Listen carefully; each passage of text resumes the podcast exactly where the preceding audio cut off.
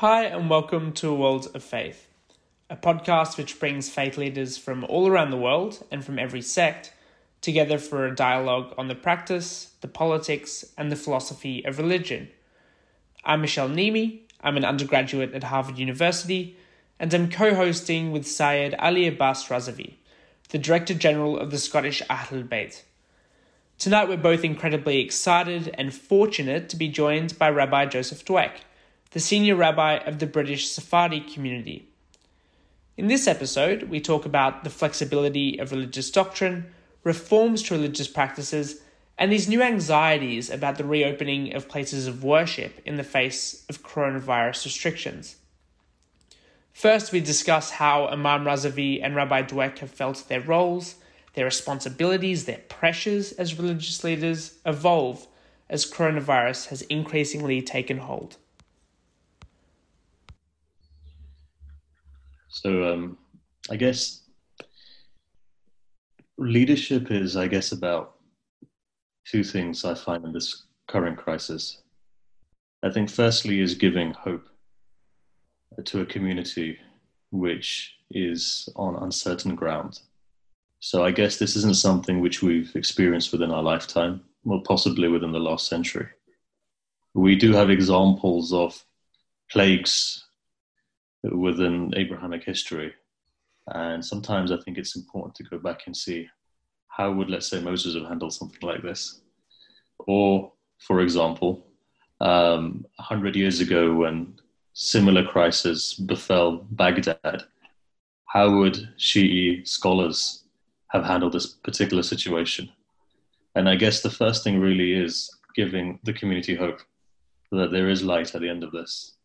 And however tense it may seem, but God's compassion and love and mercy is such that if we hold on to that, we can experience, as one would say, the river parting, as it was in the case of Moses, when a community was essentially uh, despondent by the fact that they've come to the end, but hope in God and divine leadership was sufficient for the security and passage when that sea divided into two. So I think that's the first thing, hope.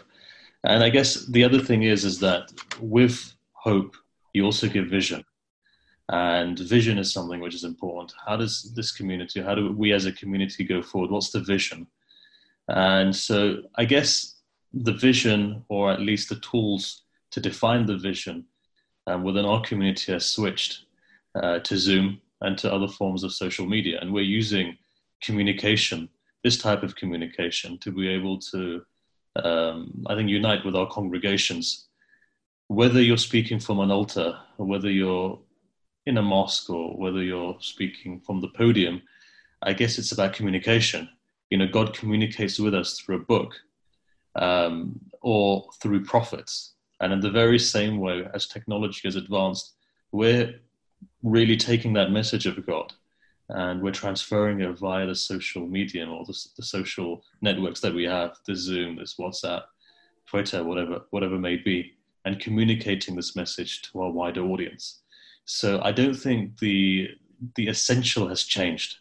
You know, the essence is the same. I think the mode of expression may have changed, um, but that one w- message, the word, the unity behind it, it's it's the same. So I don't see really much of a difference. I guess we're physically separated, but in terms of a collective, we're still very much united. And pragmatically, I think, you know, we've reacted differently from maybe the different denominations within Islam, at least within Europe and in the United States. And what's happened is that everything has come onto Zoom. Um, in the evenings, for example, we're breaking our fast uh, with our congregation, our families via uh, this particular network. And I guess at the same time, you know, we're, we're waking up in the morning and starting our fast. So for those people who don't sleep and, you know, they're, they're having breakfast at two thirty-three in the morning, um, they're corresponding, they're, they're, in, they're in links with their communities. So, you know, I don't see it as a very big change. I think the mode of communication may have changed, but I think the essence is still the same. Yeah, it resonates tremendously. I, I, I think that, uh, thank you, uh, Imam, for that perspective. It's Um, it definitely helps to hear that, you know, that we're sharing this kind of experience in our religious lives, which, you know, religious life, I, you know, certainly, I think in all in all areas or in, in you know, in, in most aspects, certainly with Islam and Judaism, it's it's profoundly social, mm. you know, where we are we are constantly coming together uh, for for worship, for uh, you know, for for recreational purposes. I mean, it is community very much at its heart, and so that's essentially been removed.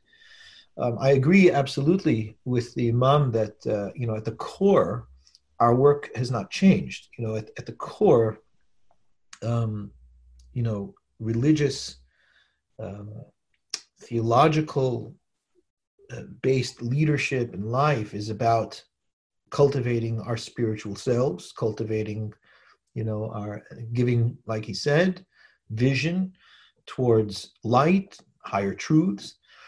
It is when, you know, so it's one thing when you're doing that with life kind of running along as we are used to it running along. You kind of know the name of the game. I do think that there's a profound challenge in this on, on, on a few levels. I think one is that we're, we're, as the Imam said, you know, this is the one word that's been used, I think, more than ever during this is unprecedented. Everybody's saying it's unprecedented, unprecedented, unprecedented. Okay, I mean, you know, as as as uh, Ecclesiastes writes, King Solomon, according to our tradition, there's nothing new under the sun. There may not may not have been exactly like this, but you know, as the Imam said, I, I you know, I, we had, uh, you know, much of my community is uh, Iraqi, originated in in uh, Baghdad.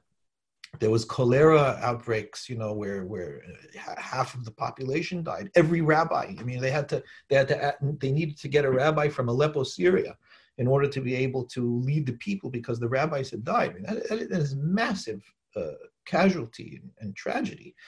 Mm. So I think that probably the biggest part of this for us, which is most difficult for us to manage, is its global element. First of all, that I think perhaps we could say is unprecedented, you know, at least in the consciousness that we all have, where we're constantly connected and the communication is as open as it is.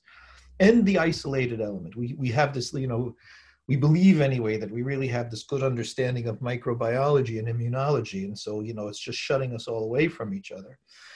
Um, and I think that that's the, a major challenge because we are so social in our nature as human beings to begin with. And those of us who are connected to religious communities have essentially tailored our lives in a very particular uh, social interaction, which I think for much of our communities is, cl- is well, you know, um, it's well knit. If you, if, if one can say, so that experience is, is a bit of grief, if not a lot of grief. And so I'm remembering, you know, I mean, to me, I think Elizabeth Kubler-Ross, you know, and her and her studies on grief are are really important. She's famous for the stages of grief, you know, that we go through for kind of putting those out.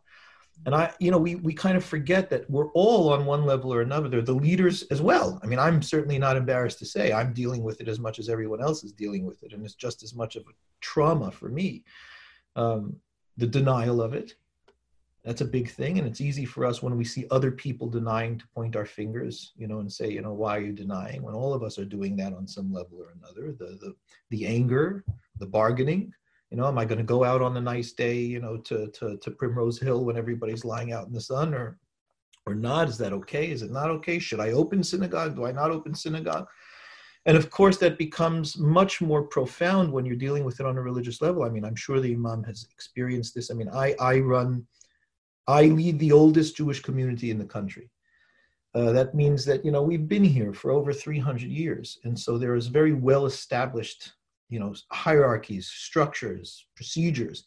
And I'm dealing with, you know, questions of Jewish law that really we haven't dealt with in almost ever. So the question is, who can come to a funeral?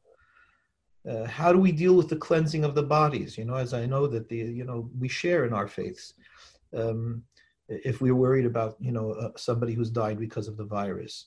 Uh, these are very difficult decisions that we have to make that have serious repercussions. And there's all this bargaining that's going on in terms of how it is that we deal with it. But a line from Viktor Frankl, you know, in, in Man's Search for Meaning has been a tremendous guide for me. And I've shared it with my community on more than one occasion. Viktor Frankl writes, you know, he just for you know, reference. I mean, I know, I'm sure everybody's aware of who he is, but, but, you know, he's, he went through five concentration camps, Viktor Frankl, and survived. He's a psychotherapist, existentialist.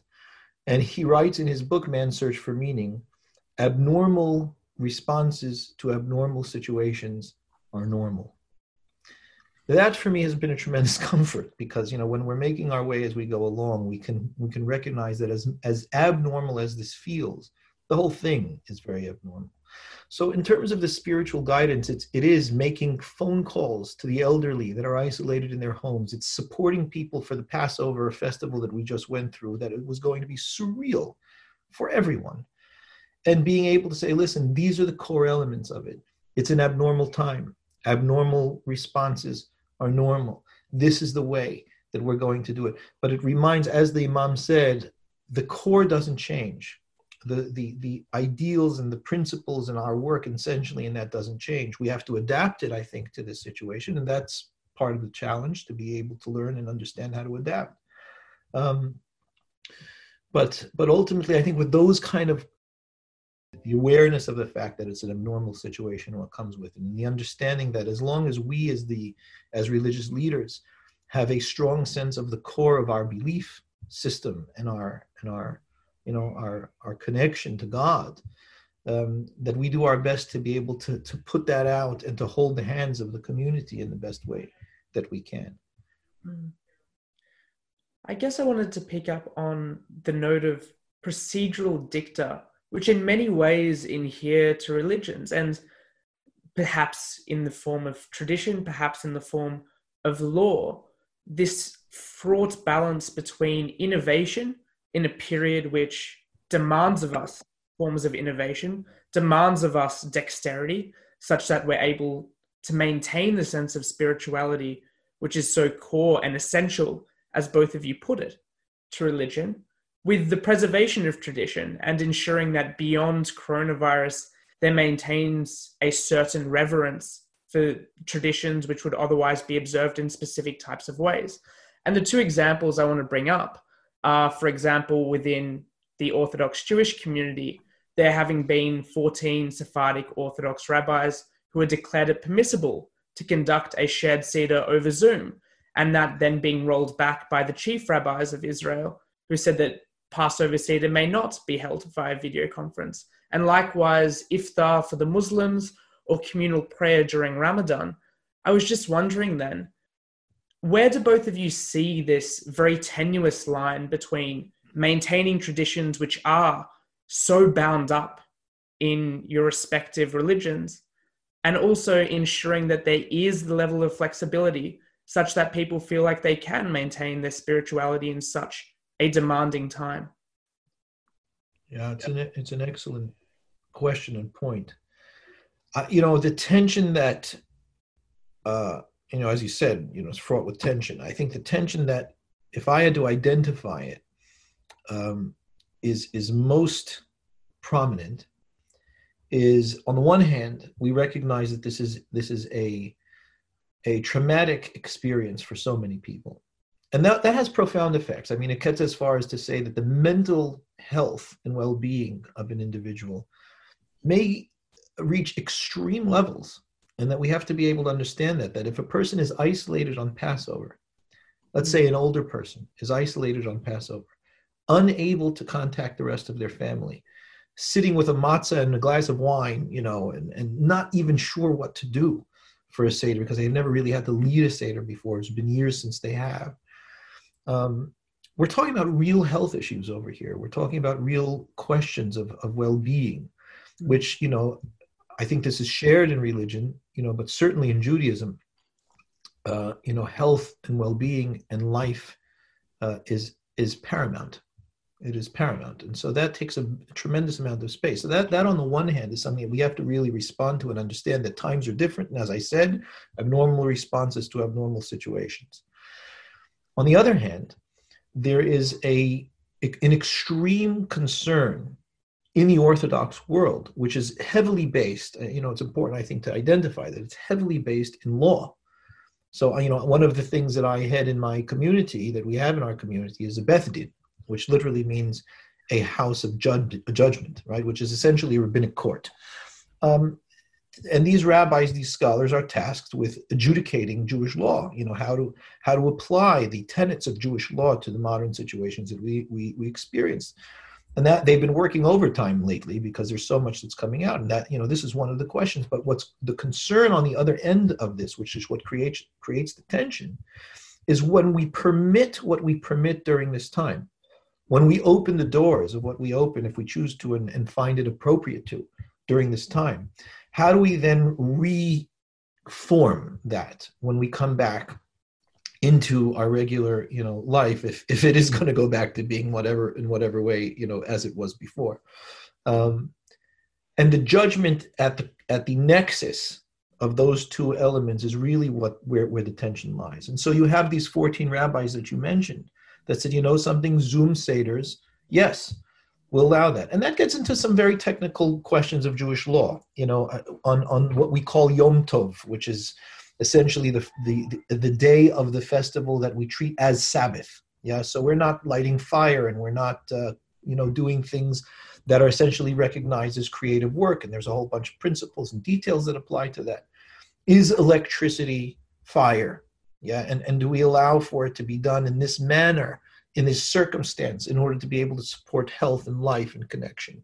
So clearly those fourteen rabbis, Sephardi rabbis, and I will say, Um, that in the Jewish Orthodox world, traditionally Sephardi, those who, who have originated in Spain and Portugal, North Africa, Middle East, have had traditionally overall a more pragmatic, um, human-centered approach to adjudicating Jewish law, you know, as opposed to uh, many Ashkenazi, uh, you, you know, Eastern European, uh, German, French Jews, who are much more per, perhaps hard-lined in terms of their application of law.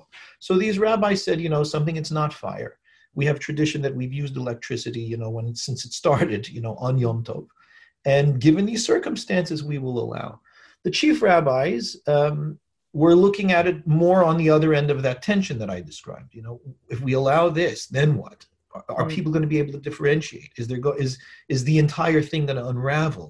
Is it worth, you know, uh, a grandmother's uh, health and well-being in, in her flat on on on Passover night to give her the access if it's going to unravel the the the structure of all of it?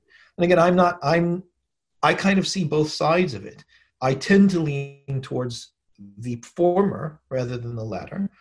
Um, you know, the chief rabbi of Israel is my uncle, and uh, I'm very close with him. I have a personal relationship with him. I understand why he did what he did, but it's it's a really difficult line to hold. And because we don't have, you know, in, in Orthodox Judaism, uh, a central ruling authority, uh, we are essentially left to the opinions. And, mm. um, and that comes down to the local authorities. I've ended up ruling for my own community and my congregation on either side of that debate, given the circumstances that were brought to me and questions that were given to me. But yes, it is quite quite a challenge. I'd like to mimic um, some of what the rabbi has said, and I think he's wonderfully contextualized the situation. I think we're also a very legal uh, tradition, um, because of which we faced a number of problems. So starting off with burials. Now, of course, we have to clean the body in a particular way. And huge questions have been asked, how do we do this? Do we have enough P P E kits? In fact, just going back three weeks ago, there was a whole issue of cremation. So we had to clear that up. I think there was an anxiety in the Muslim community, yes, that our bodies might be cremated. Yes. And so um, I think Naz Shah, M P, with the help of the Board of Deputies and others, put together a case to try and rebuttal that. And the clarification did come out to say that, no, we're not cremating your bodies. Um, but there will be challenges. So I guess with the shrouding, with the cleaning now, let's say, for example, a mosque, a center doesn't have the ability to clean, doesn't have the P P E kit required. What do you do then in that situation? And there are places in Europe, for example, um, such as in France, where you're actually not allowed to clean the body, you know, regardless of whether you have P P E kit or not. In that situation, then what do you do? How do you bury the body? Do you bury it in the casket? Do you take it out the casket?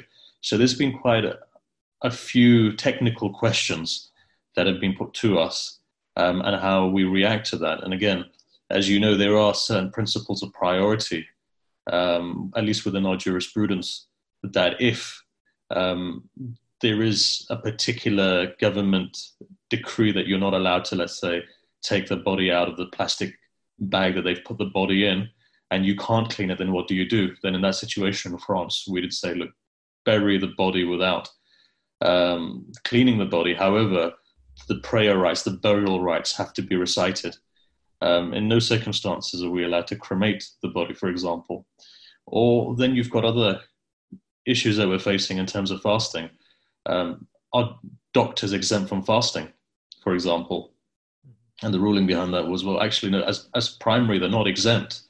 However, if it's a hazard to their life, if it's going to cause um, undue problems, make them ill, lead to their death, then of course they don't need to fast.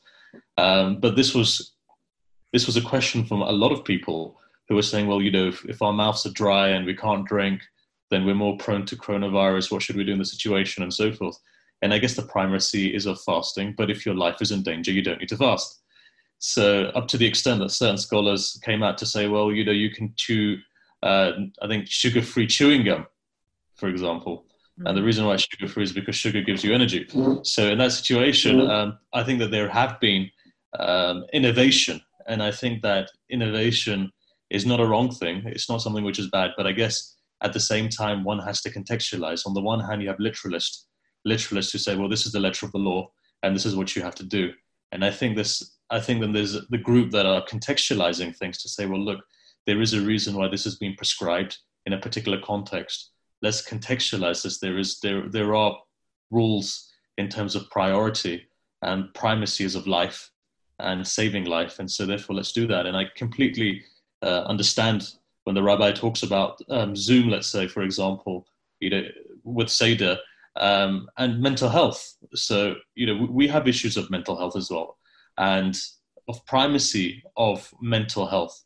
And, you know, as he rightly said, and as he's put it in uh, the way that I should have framed it as well, in the sense that we're all suffering in some shape or form. Mm. You know, to be in isolation is very difficult. I'm meant to be in Edinburgh. I'm actually in London. Um, I'm not with my congregation because when the ban came in, the travel ban or um, the idea of self-isolation, I happened to be in London. So I'm away from my congregation. Here I am in London, self-isolating. And of course, it does take a toll.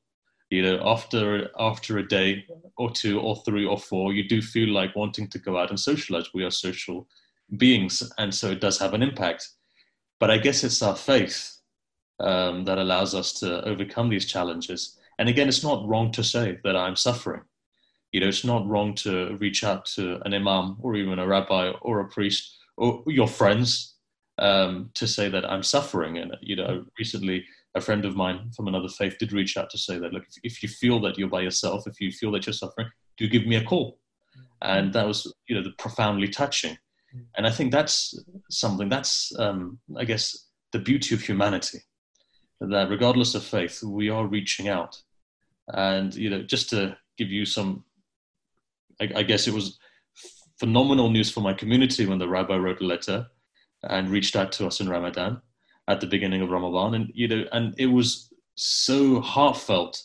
I put it up on Facebook, and the comments from a cross-section of society, from India to Pakistan, to Australia, to the Middle East, to Europe, to America, to the U K, how touched they were that at this moment, I guess, of um, when Muslims are observing uh, worship, and at the same time is very testing for them, because Ramadan is a month of communities coming together. It's a social month that uh, the senior rabbis of the Sephardi community in the U K have actually given such a wonderful message.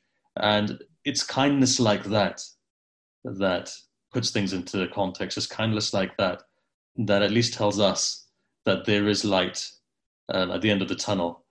It's it's touching messages that tells us that humanity hasn't lost its way yet. And even though we were expecting at the beginning of this, we thought, well, all hell's going to break loose. Once they socially isolate us, within three weeks, there's going to be rioting and people are going to be, you know, attacking one another and all sorts of kind of uh, confusion, and mm. the collapse of this social fabric might take place. But what you're seeing after six weeks is that religious communities are still leading the way. They're still touching people. you know, they're still helping one another. And and I guess this interfaith relationship is really working. You know, I'm getting a lot of support, a lot of um, solace, and what the rabbi has said, his well wishes to us and our community. And I think that's quite profound, that even though we're six weeks into a, what is categorized as a crisis or unprecedented crisis because of the global nature of what this symbolizes, but we are still working together and we're looking at it as humanity. You know, as the Quran says, Ya ayyuhan nas. And nas, I would interpret it as humanity. It's not appealing to just one person. It's looking at humanity. And where God does talk to humanity at times, it may talk to individuals at times. We have in the Quran, it talks to the people of the book, the Abrahamic faiths. It talks to others. It talks to Muslims. It talks to the elite from the Muslims, but then it also talks to humanity. And I think that this idea of humanity is important. And I think the only way we're going to get through this is together, because it's so global. It's a problem for humanity. And I think that we, as humanity, will get through this. As churches close, as synagogues close, as mosques close, as temple close. As a Sephardi friend of mine said, you know, he phoned me up one morning at nine o'clock and he said, well, God's chucked us all out. You know, he's, he's closed the doors of the mosque. And the rabbi will know who I'm talking about. You know, he's closed the doors of the mosque. Mecca's closed, Medina's closed, Najaf is closed, Kerbala's closed, Jerusalem is closed. He's kicked us out. But actually, has he really kicked us out? Or has he divorced us from our formal places of worship to say, now develop a more personal connection with me? Mm, mm, mm. And you know, the Bible is there. Mm. Uh, the Quran gives us lessons whereby sometimes we have to go back into ourselves to redevelop that personal connection. You know, Moses going away from his people is a sign of that. You know, he could have been with his people, but no, God instructs him to go away from his people. And where you have these retreats for forty days, I guess. What's the purpose of that? And I think today I'm realizing more than ever, it's to really develop that personal relationship with God. So yes, with the challenges, there are moments of, I could, I would say, hope. Um, and of course, there's moments that we have an opportunity to reconnect with God. Beautiful. Absolutely so. Thank you for those remarks, both of you. And on a similar matter then, what has been interesting to me reading the news in specific parts of the world, in America at the moment, for example, protests about religious freedom and yoking together the metaphysical components that the both of you refer to, that there exists faith and that is still something you can practice. Your spirituality is something you can cultivate in isolation, yoking that metaphysical aspect of religion with the physical aspect of religion, and saying that to be denied the physical is to be denied your access to religion writ large. And what I was wondering with the both, which the both of you have touched on transiently, was what does it mean then to find community and spiritual companionship in a time of such isolation?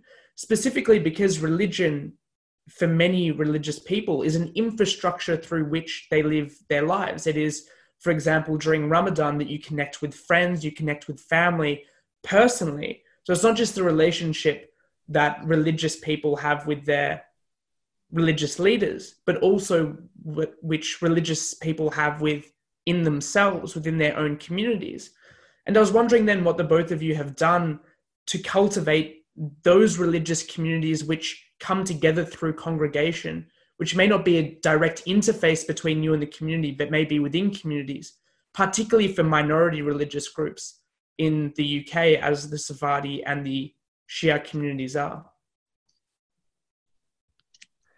Um, I can say that, you know, I, I when it when it when kind of first started with the isolation, I I, I sensed almost immediately the the fear, the uneasiness, um, the apprehension that everybody was feeling, you know, and it was communicated t- kind of towards me. It's like all rivers run into the into my my space, and I, and I had I had felt very keenly that there was this tremendous apprehension of what are we going to do if we're locked away in our in our homes. And I and I do have to say that although I don't think it is the first time the world has seen such things, it is the first time that we've seen it in this way, And one of the graces of God, in my opinion, that we have in this time is the technology to be able to connect virtually, if not physically.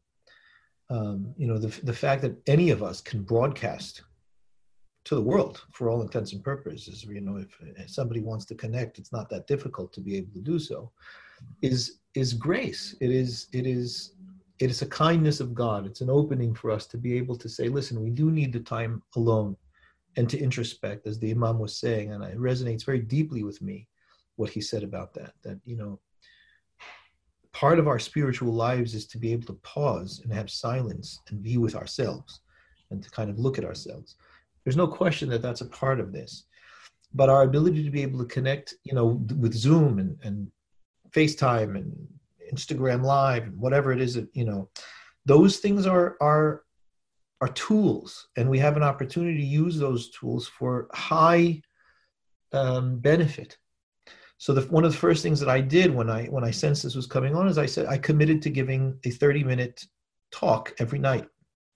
Mm. Um, and those have been tremendously well received, and I'm thankful that they've been well received. But but people have just communicated less on the content, although, you know, people have have, have liked the content, and more on just the value of being able to have that connection mm. in whatever way we've been able to have it, and that there's been a, a thought that's been supporting or encouraging, or there's been opportunity to have dialogue in that way.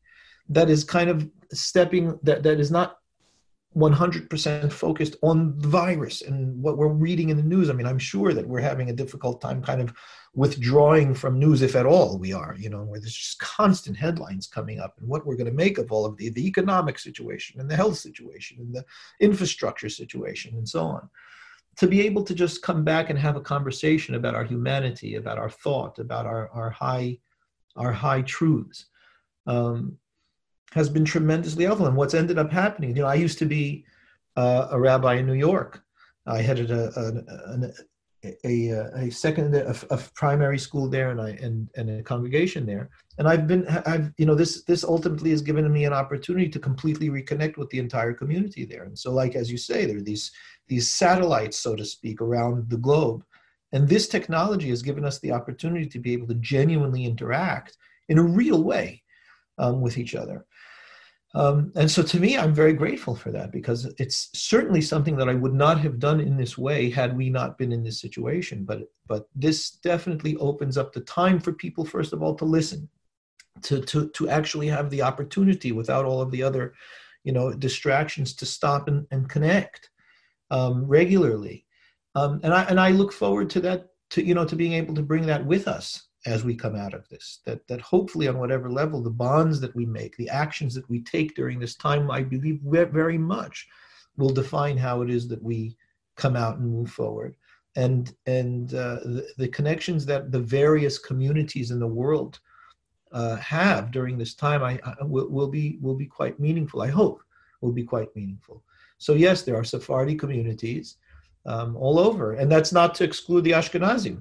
You know, they're, they're, they're there and they're connecting, and they're, you know, it's it's nice because people are saying, you know, if I wanted to go to a lecture, I went to a lecture. Now I have like a potpourri of, of options to see, you know, where I want to go. If I want to pray in this synagogue, I pray, because we have virtual prayers as well.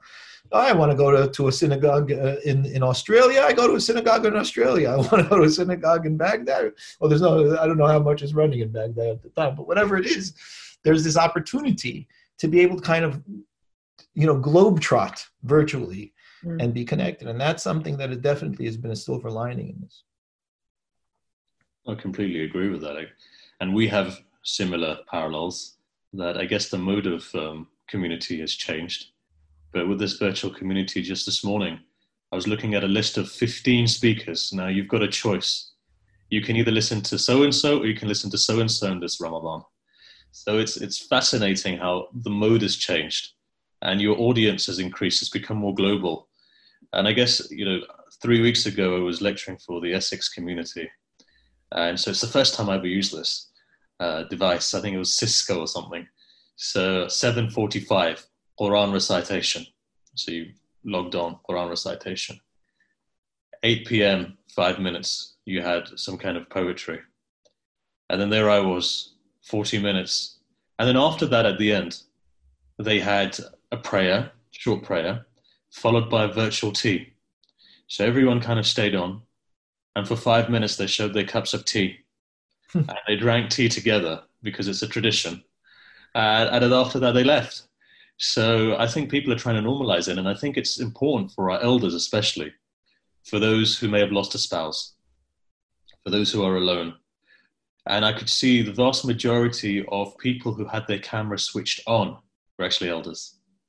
And they were so focused and so engaged. And I think it's very important that this virtual community is there for those people who may be lonely and for our elders, uh, because for our elders, this is the community.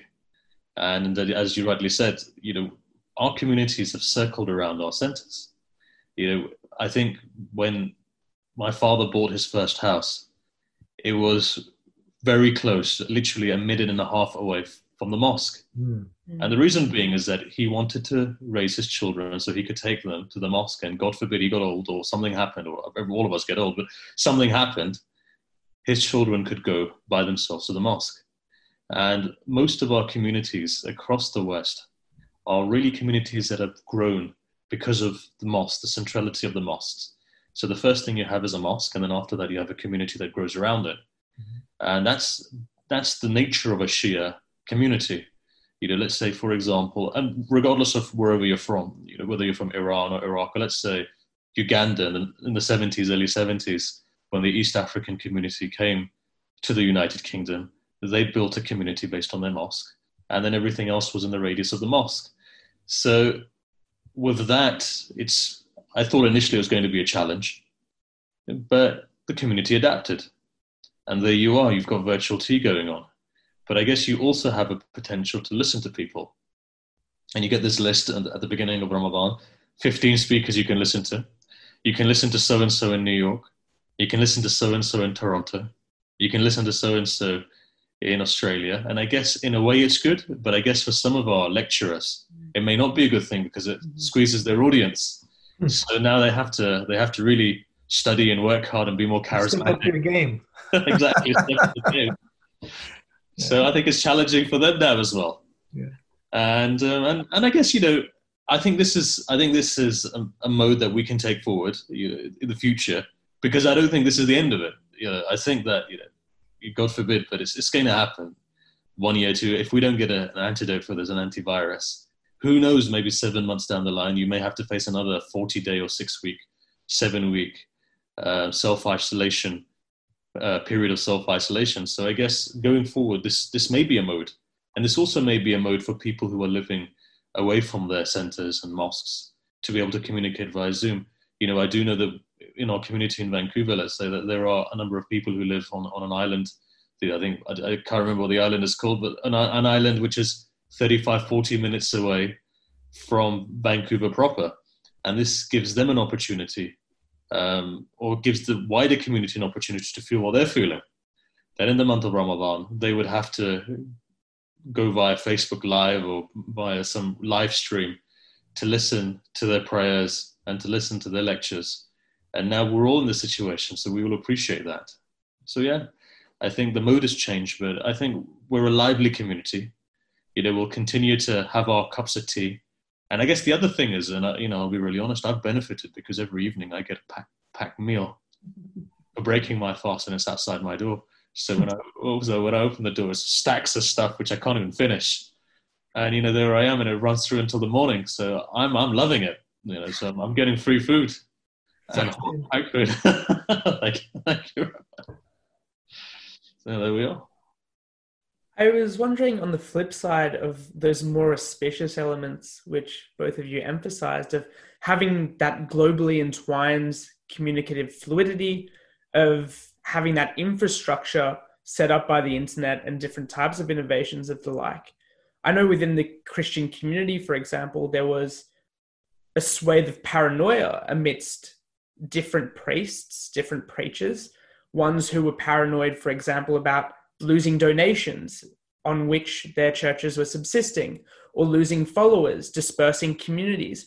Exactly the flip side of the comments you make about having optionality and generating internal competition within religions, which doesn't seem like a natural concordance, because to have competition within religions seems metaphysically against the spirit of the religion.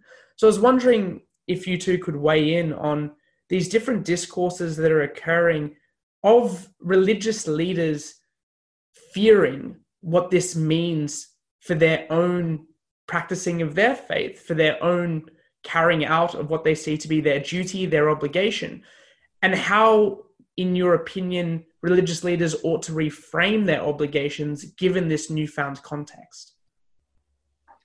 Well, the economic question is very serious. I mean, it's a very serious one, I think, uh, you know, which connects to much more than just being able to attend church or not, you know, or to be in the, in the place of worship. I mean, everything essentially is frozen. And, and, and unfortunately, I don't know, again, I don't know how it is in the, in the Shia Islamic community, and I'm interested to hear, but um, charities generally in a time of economic crisis, the likes of which we're experiencing, Uh, are not at the top of people's list, mm. unfortunately, and that includes the synagogue and the, you know, the community centers, unfortunately. Uh, so that's been quite a severe blow, I will say.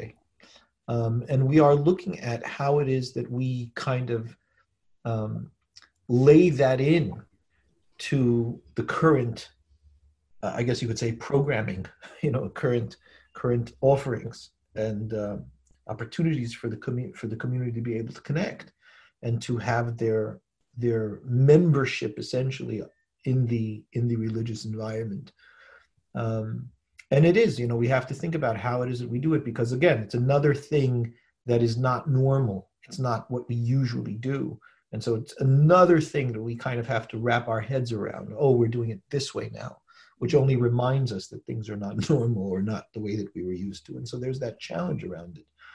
Um, but I do think that uh, it is, it is, you know, it's prompting so much, so much on so many levels, as you said, a question of innovation.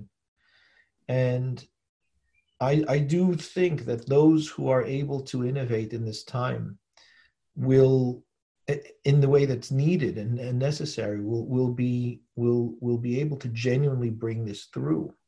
Um, And it's very likely, and I believe very strongly that it will be the case, that the way that we come through this will change how it is that we do things for the future for quite, you know, uh, for a while. Um, we will see, you know, the things that we never thought to do before, that we do now, will be seen coming out of this, you know, well, why didn't we do it before? There's no real reason, you know, necessarily why we can't. Um, I think there's a lot of that going on. I don't think that that's only happening, obviously, in religious circles. I think that's happening in corporate circles, in, in, in you know, in, in business circles, and in, in social circles all over the place, where, where we're seeing, you know, we would have never done this. We didn't. We would have never been open to this, and yet here we are doing it, and it's working in a way that may be very, very beneficial. So um, that component is running through so much. I mean, so our meetings consist, you know, of, of our staff and so on, are, are, are all essentially consisting of, well, we've changed things up, and how do we how do we adjust our vi- viability needs, you know, our, our needs for being viable, and, and assuming, you know, that religion in general, you know, needs to be able to find its viability in a modern world. This, if anything, has prompted us to kind of like re re-examine that and be almost uh, emboldened to be able to innovate in ways that we otherwise wouldn't have, have done before, I think. Mm. Well, I think there's also an anxiety from our part that will the um, number of congr- congregants coming to the mosque decline after this, as people get used to Zoom or they get used to live stream? And mm. will they want to just spend, let's say, a, a Friday or a Thursday night at home Um, just listening by a live stream? And that may be a problem for um, tradition, in the sense that we thrive off community, we thrive off a congregation coming together. You know, our prayers in congregation are very important. Mm. So, you know, that's something that um, is an anxiety. However, I think in terms of charity, um, potentially charity going to the mosque Um, in terms of surplus may have diminished, but uh, at least within our tradition, we know that giving charity is a way of form um, of removing uh, any kind of tragedy or difficulty coming onto coming onto ourselves. And because this issue is such a global issue, you know, sometimes the power of prayer requires a bit of a supplement. And so we do give charity at this time. We do sacrifice at this time. Um, and the purpose of it is to ward off evil or to ward off any kind of distress. And so on a, I, I believe on a regular basis that our community members, if not all of them, but there is a sizable portion of our community who would, uh, be it something very small, but do take out charity um, to ward off evil, to ward off tragedy. And I think that's one thing. And I think the other thing is, is that as far as our clergy or our clerics are concerned, um, some of them have actually increased their profile because of lecturing online now. So they have YouTube channels, and they're making money. It's a form of revenue. And, you know, and let's be honest, you know, some of them, or at least a, a great majority of them that I know, have their direct debits set. And, you know, if they're delivering a speech, they'll get paid for it. And I think it's very good for the tax man, because everything's so open now.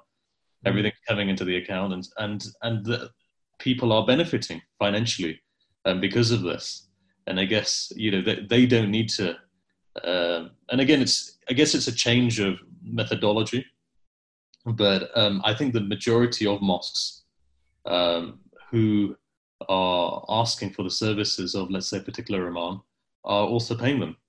And I think that that's an incentive in and of itself. It's not something which which is just, one would say, for the pleasure, solely for the pleasure of God, but it is partially for the pleasure of God and partially for the pockets of the person. So it's become slightly more pragmatic. And and I think that pragmatism is good, but hopefully we don't lose the essence of it either. So ho- hopefully it's not just for the ratings, and hopefully it's not just for payment or, you know, remunerations. So yeah, so there's a number of challenges. And once we're over the bridge, Um, it will be important to see then how our communities react. I wanted to move to questions of particularistic criticisms about religious minorities, because it is no secret that being from religious minorities leaves you open inherently to specific types of criticisms when such crisis strikes societies. And I want to invoke, for example, Shias returning from Iran to Pakistan, or writ large in general, were in many circles, in many different societies, decried for bringing the virus back from Iran. Equally, Orthodox Jewish communities in New York were portrayed as being intransigent and regressive, extrapolating from individual circumstances.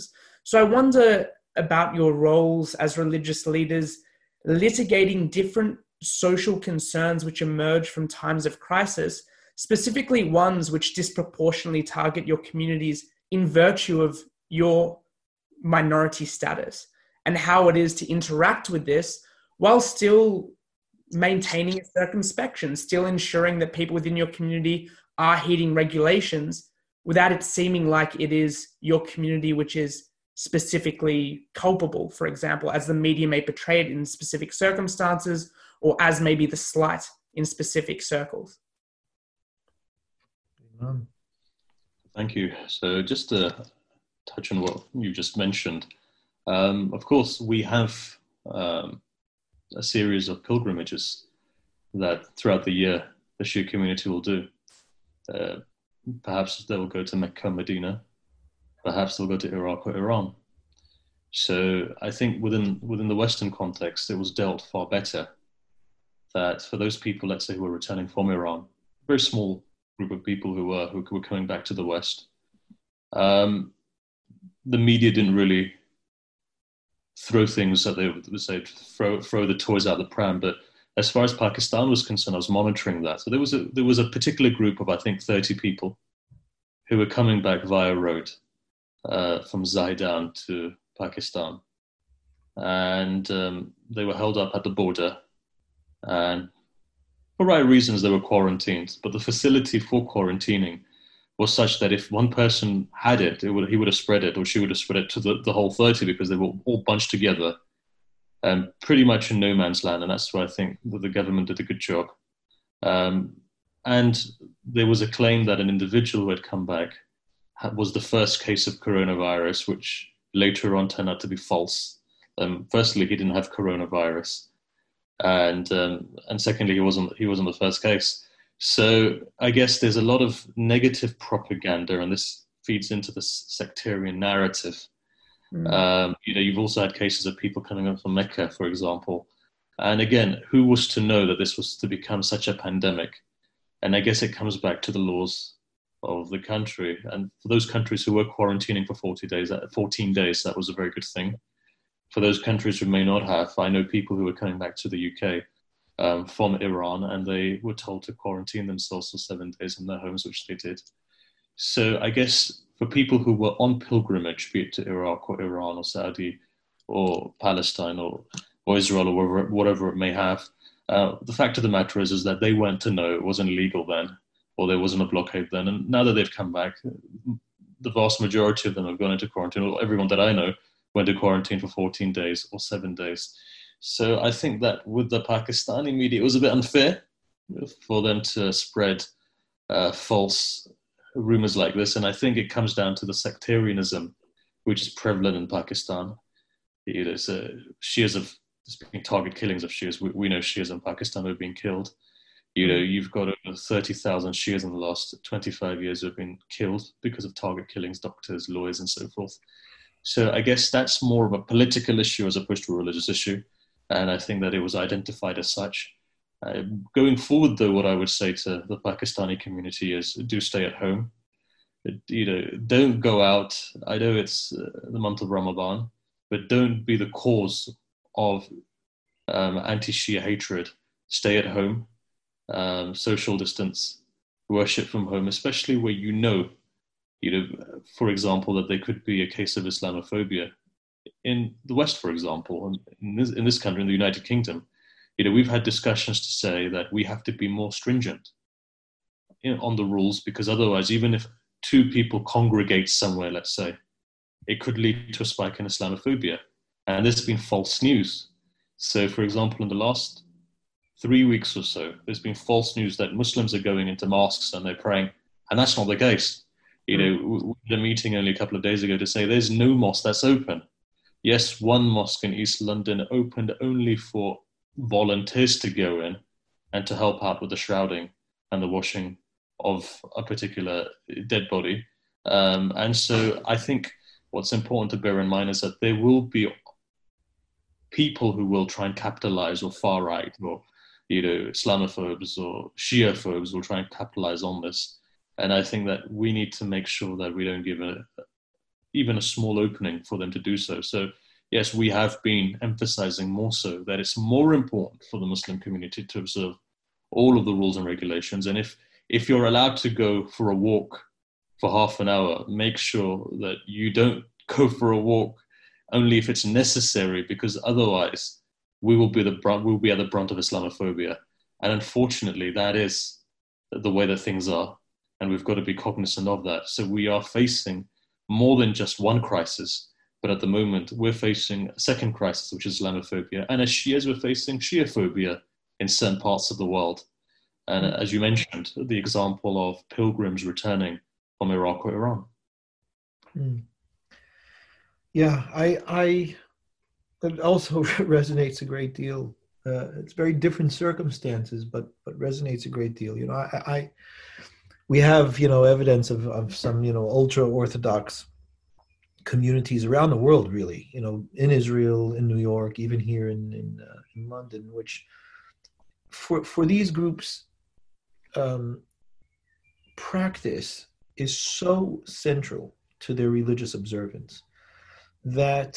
Um, You know, changes as abruptly as this are profoundly difficult to digest and accommodate, you know, into their daily lives. They they they they are quite rigid, you know, in their in their behavior and practice.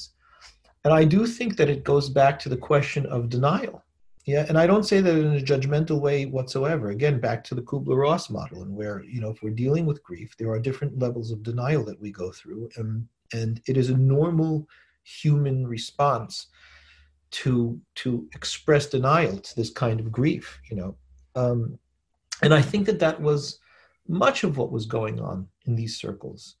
I don't know that it was all of what was going on, that it describes or explains the entirety, you know, at the base of the behavior, um, but definitely part of it. Um, and so there was like, you know, a very hard line that the leaders of those communities needed to take in order to kind of curtail the, the way that the community was dealing with it. So very simply put, I mean, I don't, I don't know that, that uh, I have, you know, any, any profound insights into, you know, what the intricate details were. To me, it, it was quite simple that there was tremendous denial on the sense of some of the ultra-Orthodox communities, you know, the, you know, within Judaism, difficulty being able to accommodate it into a life that is extremely regimented and where their religious behavior is very, very firmly practiced daily. Um, and that's part of the, the, I would say, the beauty of their religious life. To them, this is this is just, you know, their disciplined, um, uh, determined focus on their service of God. Uh, that's the way that they... they have chosen to live. And so when you have something like this that throws a curveball into into your whole system of living, it is it isn't uh, that easy to just kind of say, all right, well, we're going to do it this way now. You know, things as simple as just coming, you know, prayers every morning in synagogue with a quorum of ten men or more, which is an acquire requirement to, to have full prayers, what we call a minyan. Uh, to stop that in, in in an individual's life who whose essentially life revolves around those practices is profoundly um, traumatic and grief-stricken. And so there is going to be a high level of denial. And I think that in general, um, you know, listening to how the Imam was describing, you know, the situation um, definitely resonates with how I was experiencing, I'm experiencing the situation, less so now. We are we are in a fight and flight mode. It's it's very much a part of how, how humanity is dealing with this, and the limbic system is just firing up. And so when we're in fight flight, it's it's it's it's very one has to be extremely disciplined and conscious enough to be able to say, well, wait a minute, I'm doing all this blaming, and I'm doing all this finger pointing, and I'm doing all this judgment in order to protect my own feeling of uneasiness and instability. Um, and I think that's also part of the responsibility of good leaders. Good leadership uh, has responsibility to kind of like recognize limbic firings and come back into the prefrontal cortex and say, okay, you know, I need to be able to speak from this place of mind rather than this place of mind. Um, and I do think that the leadership did a fairly good job of that uh, in, in the Jewish community, but it was not easy. So while there is a need in, in on the part of leadership to have the empathy and sensitivity and understanding as to why this behavior is happening, um, there is also a responsibility on the side of leadership to say, and it cannot happen, mm. and to put very hard lines on that. So, you know, my, in my broadcasts nightly at the beginning, I was saying it relentlessly. It was just a constant message that went out because people were saying, well, really? I mean, what's the difference? It's just like the flu. Is it going to be a difference? Is there, you know, so I had to really put that out very strongly. And and the rabbis in my community did the same. And the rabbis that are my colleagues around the world, you know, that we that we essentially identify with each other as being part of, you know, this collective, this collective philosophy and essentially worldview, were doing the same. And that helped people all over. You know, I know that people in New York, people in Israel were sharing guidelines of, of you know, uh, religious practice that had to be profoundly changed during this time. So that was also a very great sense of camaraderie and solidarity, and where you were not the lone individual saying, listen, this is what we have to do, but you were able to say, listen, this is what we are doing. Here, look, here, look. He's doing it in Israel. They're doing it in New York. They're doing it, you know, here. And, and this is what we need to do collectively. And that helped tremendously to deal with the calming of the fight-flight mindset and coming more into the say, okay, you know, this is us together mindset, and how do we do this? Mm. Thank you for both of your insights there. If I may, one last question. I'm wary of your time as well, uh, so it may be a briefer question. And both of you did accentuate some elements of this in your responses. In a time where it's so tempting to be inward facing while we are plight stricken, both the Shia and Sephardi communities transcend borders in a monumental way. It is the case that both communities are heavily diasporic, heavily transnational, and when so much is concentrated on and pivots around the nation because of pragmatic policy matters, those being determined at the national level, I wondered what both of you thought obligations were to keep in mind communities of your faith abroad, and also how to build that solidarity when we're no longer able to travel, when we face different policies, when there isn't necessarily the same capacity to celebrate, to congregate. Even with the advent of internet, I wonder where that solidarity and then where that obligation comes into play when we're talking about such transnational faith. The sharing, I think, is, is extremely important. It is, you know, it may sound simple, but it really is almost as simple as that. The sharing, the conscious, active sharing, uh, you know, being able to reach out to rabbis that are your colleagues in a different country that you don't necessarily speak to on a regular basis, that you're not necessarily working with daily, even monthly. But here, knowing we're in this together is, as you know, they're fond of saying nowadays, which is which is very much the case. Uh, you know, there's, at our core, we are human, and that's what makes us all vulnerable to this situation, nothing else. And that we share. Uh, so to be able to, to speak to a colleague who, um, you know, is a friend and is in the same boat as you, uh, and say, listen, this is what we're doing. What are you doing? How are things there? This is how things are here. Um, and I've received many such messages, and I've tried to, you know, put out such messages to my friends and colleagues and people that I know, even cursorily, casually, um, around the world. And I have to say, it's been extremely helpful for us to be able to to hold together during this time. And I'm I'm very humbled and, and deeply honored to hear that from the Imam that our message to to the to the to the community, the Muslim community, was well received. Um, and we mean it from the bottom of our hearts, um, because it is it is a time in which we really do, um, I believe it is a moral obligation upon us to hold our need or drive to point fingers and and criticize, and to be able to recognize that what that the vulnerable point for all of us in this pandemic is our humanity. And it is our humanity that must come in its strength to the forefront uh, at, at, the, at this time.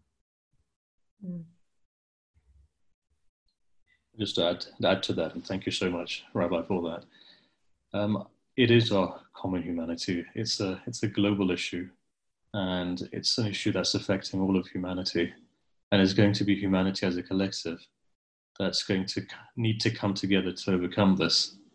And I guess what gives me comfort are the tools that we have, is the fact that we have this form, platform of communication. Because as our community really doesn't have a central location, but we're scattered across the world, um, we've been able to keep in touch because of the internet and because of telephones and so forth. So I, I still look at it, things hope in uh, with hope. And I think that there is a lot of hope in the world. And I think there is a lot of kindness. People are doing good actions. And with these good actions, I guess it lifts the morale and the spirit of the people. Um, just a gesture of kindness is so profound. Uh, the rabbi and his community, their gesture was so profound. Um, and it, it raises the morale of the people. And I think that's something which is important. Um, and I don't, I don't see that... Uh, going forward, um, that I don't, I don't see the doom and gloom that people talk about. You know, I feel that there are challenges, but I feel together we'll overcome these challenges. And I think that's what faith teaches us. We have faith in God. And so therefore, we do believe that there will be um, some kind of assurance from God uh, to help us overcome this, and to go forward into what potentially could be a new type of world, um, a new type of setting. Uh, but we do have that belief, and you know, the Shia faith is a very messianic faith. It comes from it comes from a very kind of uh, messianic background, whereby we do believe in Savior, and I think you know, Savior a Savior may have different modes, um, but I think at the moment the collective goodness in humanity is in itself, I guess, a form of a savior for us, that there is good and there is a promise. And I think that, you know, the promise of God will always come through, but we have to do our part. And kindness good gesture, compassion, charity. All of these things are very important for the actualization of this promise. So I have hope going forward, and I think together we will get over this, and I guess together we will be more prosperous. Amen. Thank you, Syed and Rabbi, for your reflection, for your consideration, for embodying the hope so fundamental to faith. I wish you both a blessed time in and beyond lockdown, to you, your families, your congregations and communities abroad, and hope to see your communities thriving after this lockdown, this period of coronavirus. So thank you so much for your insight. Amen, amen. An honor and pleasure. Thank you. Thank you.